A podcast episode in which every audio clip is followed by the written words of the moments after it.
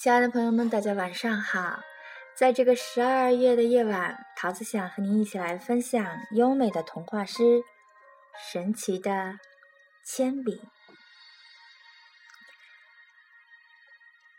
神奇的铅笔讲了一个小女孩在树林里捡到一支神奇的铅笔，引出一连串的童话故事。这个故事告诉每个孩子，应该懂得诚实。因为幸运呢，是会和那个诚实的孩子在一起的。啊，每一个童话诗呢，都是一个优美的故事。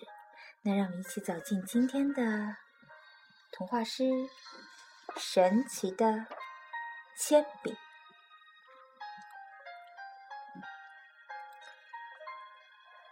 妈妈给我讲过一个故事，过去好多年了。我也没有忘记，说的是一个漂亮的小妹妹，她刚刚开始读小学一年级。有一天，她在森林里玩耍，突然拾到一支神奇的铅笔。她用铅笔画了一只小猫，小猫立刻就跳下了白纸。她用铅笔画了一杯冰淇淋，冰淇淋立刻就淌出了草莓汁。他呀，还给小猫画了一座小屋，小屋的四面立刻就有了窗子。总之啊，只要他在纸上画出什么，眼前立刻就会出现什么东西。他想，给爸爸画一辆小汽车吧，好让他上下班的路上坐得舒服。给妈妈画一件漂亮的大衣吧，妈妈要过生日啦。收到我的礼物，不知道心里会有多么欢喜。第二天，他又来到了小树林，口袋里装着那支漂亮的铅笔。他老远就看见一位老奶奶，好像在那里寻找什么东西。老奶奶问：“可爱的小姑娘，你有没有捡到一支铅笔呀？”没，没有啊。他捂着口袋，很怕老奶奶发现他的秘密。他的心啊，咚咚的跳着，赶紧跑回了家里。他舍不得把铅笔还给老奶奶，因为铅笔能带给他太多想要的东西。他给自己画了满满的糖果、玩具、发卡和巧克力。他还给自己画了长长的睫毛、金色的头发和漂亮的裙子。他想，小伙伴们该多羡慕我啊！他就这么想着，一边往外走去，不知不觉就又来到了那片金色的草地。这时候，老奶奶又出现了。不用说，小妹妹心里啊真的着急。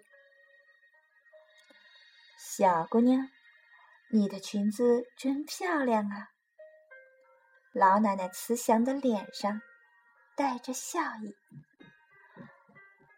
这，这是我妈妈给我做的呀。她的脸红的就像擦了胭脂。嗯。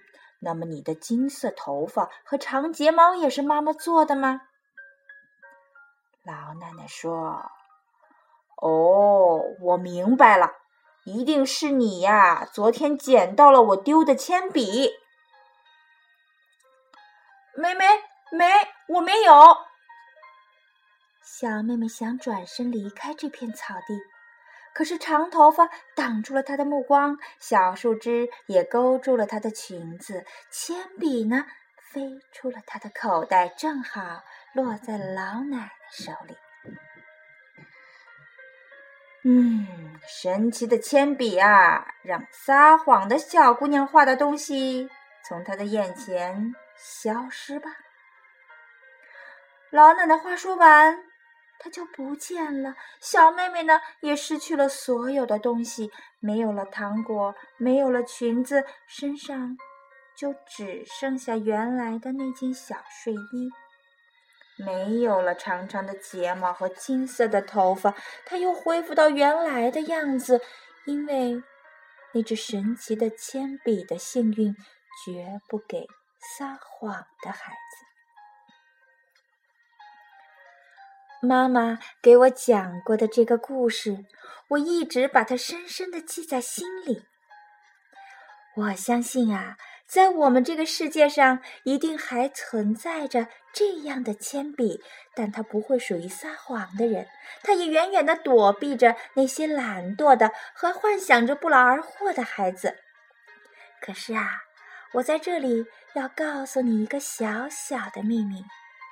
如果你真的想拥有一支又漂亮又神奇的铅笔，那么，请你和爸爸妈妈在春天里去种植十棵、一百棵小树。当你向世界奉献出一片绿色的树木和森林的时候呢，世界真的会回报给你一支神奇的铅笔。好了，亲爱的朋友们，诗歌呢到这儿就结束了。最后的这句话呢，桃子非常的喜欢，就是如果你真的想要拥有一支神奇的铅笔，那么就去种树吧。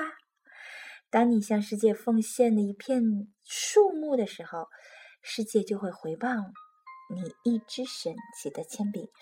这个结尾呢，告诉我们每个孩子，诚实真的很重要。当然，在诚实之余呢，我们让我们周围的环境更加的美好，对我们的环境做出我们应有的一份保护和奉献，那么这真的是一份美德啊！好了，朋友们，今天的童话诗就和您分享到这儿，让我们下次再会，晚安。